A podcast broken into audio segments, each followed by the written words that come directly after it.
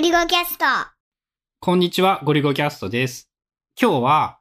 iOS、iPadOS が出てしばらく経ったので、まあどんな感じなのかなっていうのを振り返ってみたいと思います。正直、iPadOS に関しては、まあ、iPadOS14 っていう、13から14に変わって、いろんな新機能が増えたっちゃ増えてるんだけど、あんまり、その、すごい変わったみたいな実感はない。スクリブルあるじゃん、スクリブル。日本語使えないもん。あ、じゃあもうあと何も新機能とかも。iPad はさ、本当なんもないよね。なんもなくはないんだよ。誤解を招くからあれだけど、すごいいろんなことが増えてるんだけど、例えば、ウィジェット機能だと、その iPhone は、ホーム画面に好きな場所にウィジェットが配置できるのに、iPad に関しては、それができない。そう、あれはね、何の役に立つんだって結構、あの、アホ臭い気持ちになっている。で、まあ地味なところで、ファイルアプリとか、写真アプリに、こう、サイドバーが出て、操作が若干しやすくなった。若干。検索とかに関しても良くはなってるはずなんだけど、あまり実感ができない。これに関してもね、多分日本語の検索がいまいち？え、そもそも検索がパワーアップしたと言っているの？言ってるよ。あのーそもそも検索の精度も上がってるし、あと多分なんだけど、メモ帳のタイトルだけじゃなくて本文部分も検索対象になってるあ、そうなんだ。なるようになったんだ。多分。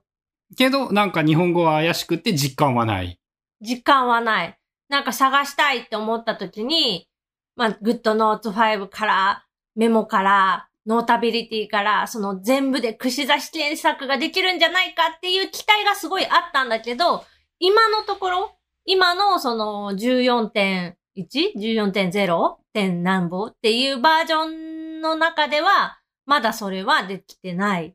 じゃあやっぱ、何も変わってないぐらいか、iPadOS は、春菜的には。まあ、変わってなくはないけど、その実感がない。俺個人的にね、まあ iPad は正直本当に何も変わっていないに等しい。俺の使っている感触としては何一つ変わっていないっていう感じなんだけど iPhone は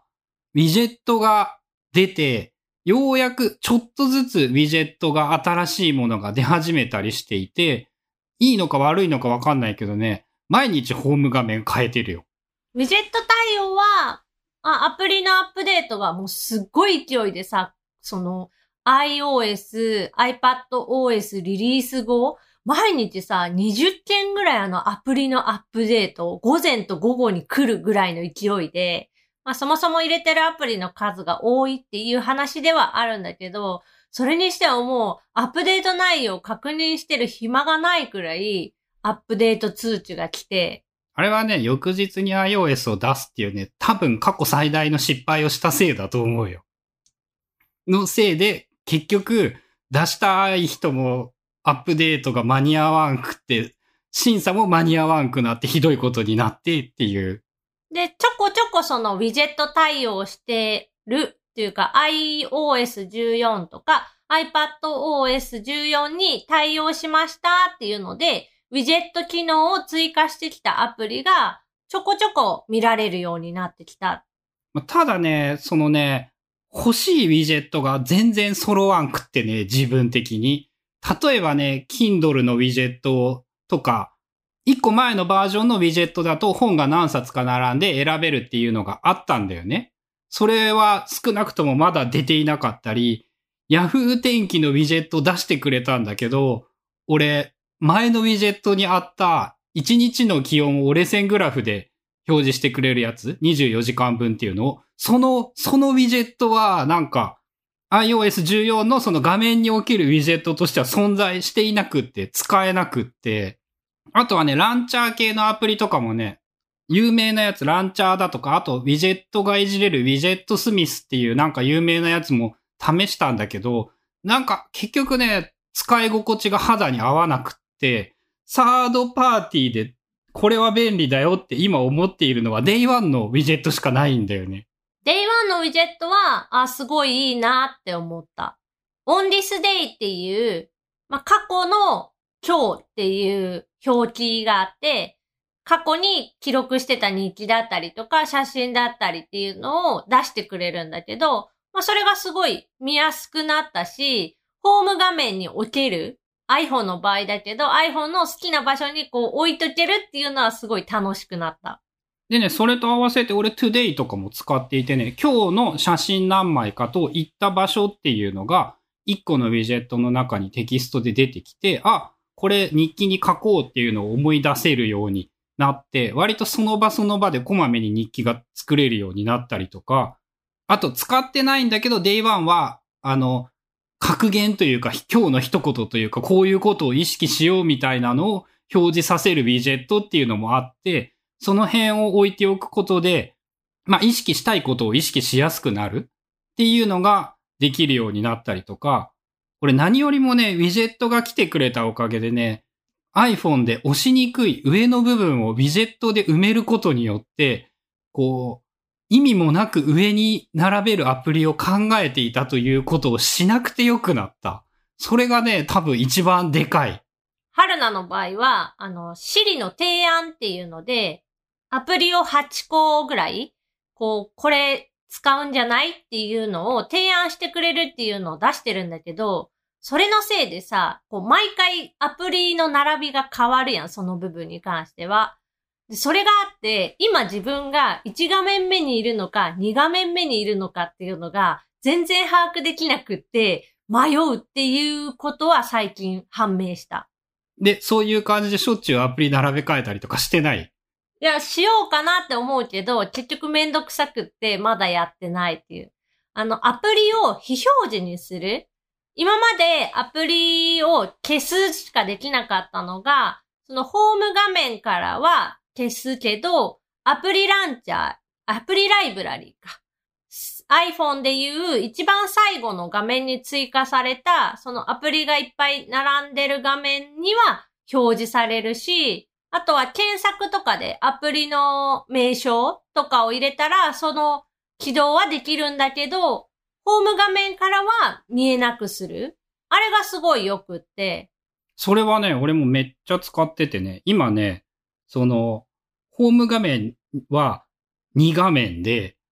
さらに置いてるアプリはドックのアプリ4個と1画面目の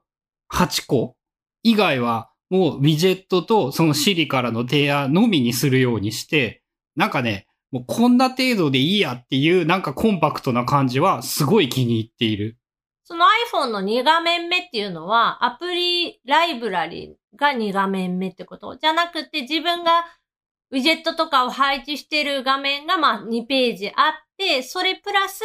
アプリライブラリってこと？うん、うんとね、1画面目が大雑把にカレンダーのウィジェットと Day1 のウィジェットと手動で入れているアプリがあって、2画面目がメモとかリマインダーのウィジェットとバッテリーのウィジェットと Siri からの提案。まあこれ毎日変えているので明日になったらもう変わるかもしれないんだけど、まあ基本もうそれだけしか入れていなくって、もうそれだけでいいやって思えるようになった。まあ、あとはもうライブラリーから探せばよくって、その程度の、なんて言うんだろう、アプリしか使わなければいいやとか、こう、つい無駄に使ってしまうアプリをね、ホーム画面からそれによってやっぱ消せるようになったんだよね。なんかこう、昼の暇な時間にさ、